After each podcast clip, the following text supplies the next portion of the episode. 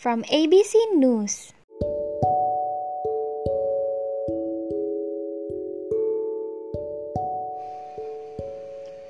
Cheney keeps House GOP leadership position.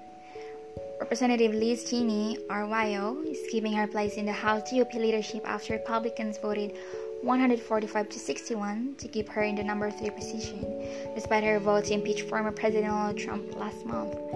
Trump's most ardent supporters in the House waged a weeks long campaign to oust Cheney from her post, arguing that she didn't represent the GOP conference with her vote.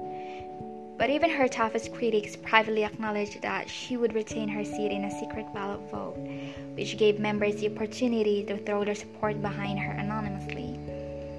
Cheney told Republicans she wanted a vote on her leadership in Wednesday's meeting, as Republicans also convened to discuss Representative Marjorie Taylor Greene's past comments promoting a range of conspiracy theories. House Minority Leader Kevin McCarthy, our Khalif, who is hoping to reclaim the majority in Speaker's gavel next year, threw his support behind Cheney and has also resisted the call to punish Greene in a bid to keep his fragile coalition united against Democrats and Joe Biden's agenda. ABC News Benjamin Siegel. House approves measure to proceed with COVID-19 stimulus plan without GOP support. The House on Wednesday night approved a budget resolution that would allow the chamber to advance a coronavirus relief package through the reconciliation process, which would allow Democrats in the Senate to pass the measure with a simple majority vote. The House voted 218 to 212 to approve the measure, effectively a party line vote, with Republicans voting against a measure that instructs committees to begin crafting the relief legislation. The Senate is expected to approve its version of the resolution on Thursday, advancing the process that passed COVID 19 relief with the Republicans following Biden's recent meeting with GOP senators over their slimmed down relief proposal president told Democrats on Wednesday that he's willing to compromise on who should receive stimulus checks in the next round of relief legislation, but does it want to come down from the $1,400 proposed by the White House. DOD orders military-wide stand down to discuss extremism in the ranks. Secretary of Defense Lloyd Austin met Wednesday morning with the service secretaries, service chiefs, and joint reliefs of Chiefs of Staff Chairman Mark Milley to discuss the issue of extremism in the military. Defense Department Press Secretary John Kirby told Reporters Wednesday. Austin has directed a service-wide stand-down, which means students in the military will have 60 days to plan a day where they can talk about extremism in the ranks. It's done in a staggered fashion across the military services so as to not affect military operations. He wants to stand down to accomplish two things. He wants commands to be able to communicate directly with their men and women on what the department's expectations are with respect to behavior that bias itself from extremists and white supremacy beliefs. Kirby said. Number two, he wants them to also listen and try to gain insight from our men and women as well about the scope of the problem from their view, what they're seeing, what they're feeling, how it's affecting them. ABC News Luis Martinez and Matt Saylor. Confirmation hearings continue for Biden cabinet nominees. It's been two weeks Biden's inauguration, and the Senate has so far confirmed six of his cabinet nominees.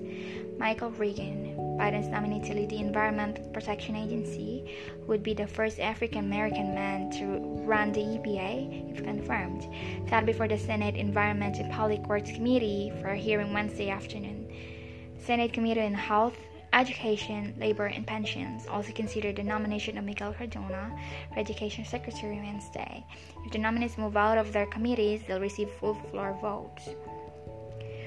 Earlier in the day, the Senate Energy and Natural Resources Committee approved former Michigan Governor Jennifer Granholm's nomination for Energy Secretary in a 13 4 vote.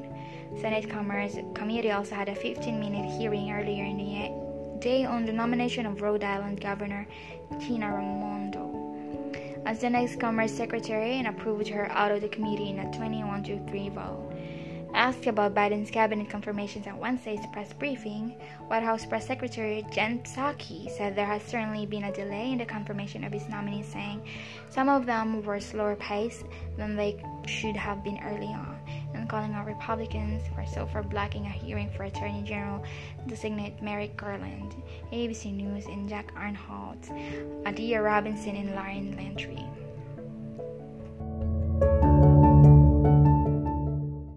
Presented by BBC News Mundo.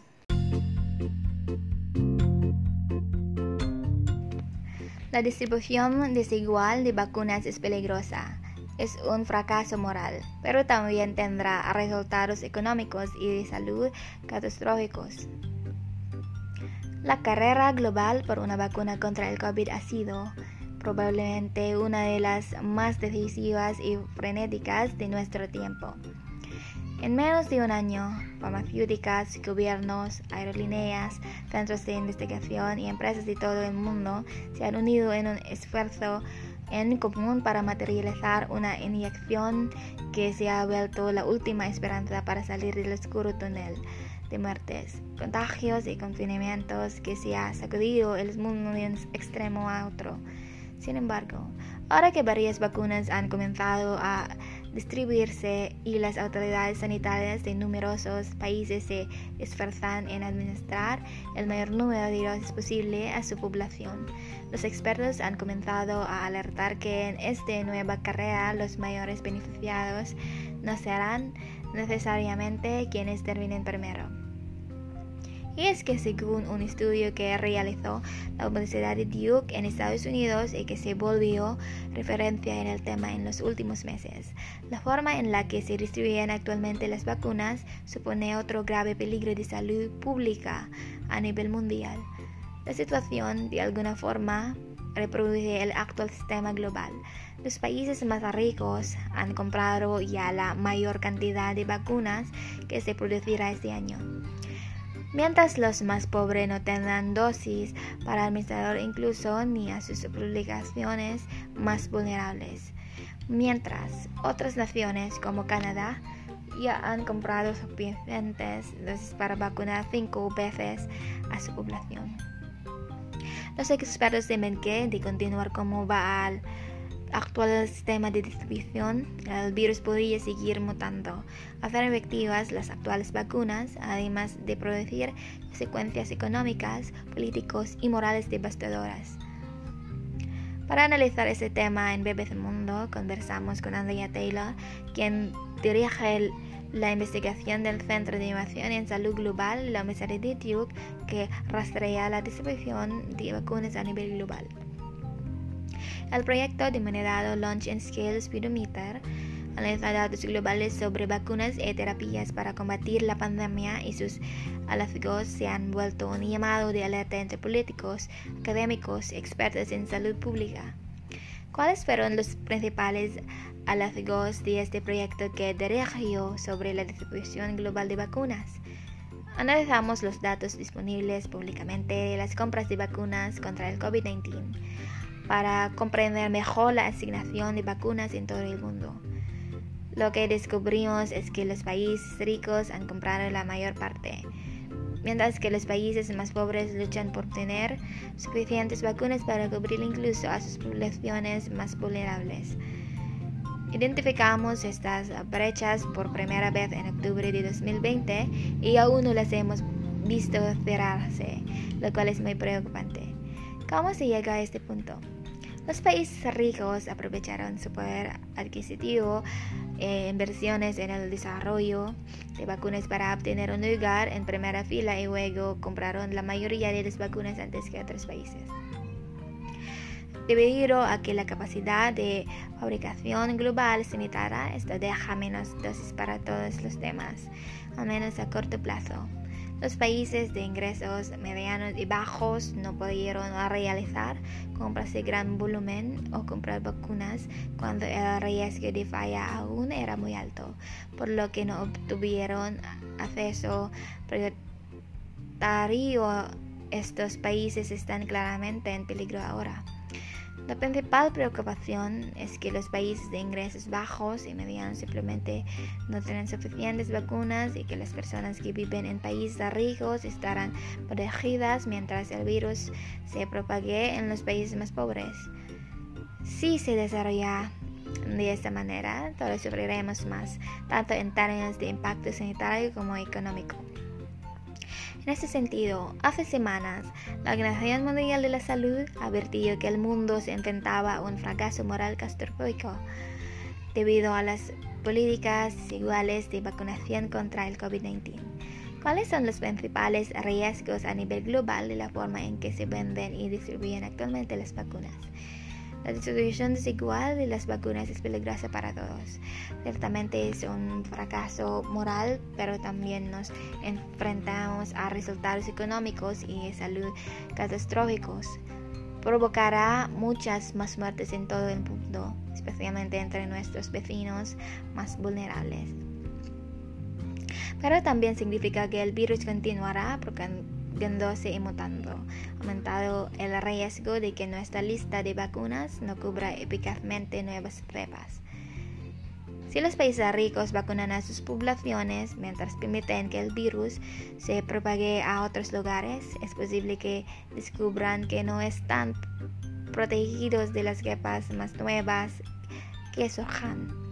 Algunos de los países que tendrían que esperar años para vacunar a toda su población son ahora algunos de los lugares donde muchas vacunas están sometiendo a ensayos clínicos. ¿Cómo tendrá esa aparente contradicción?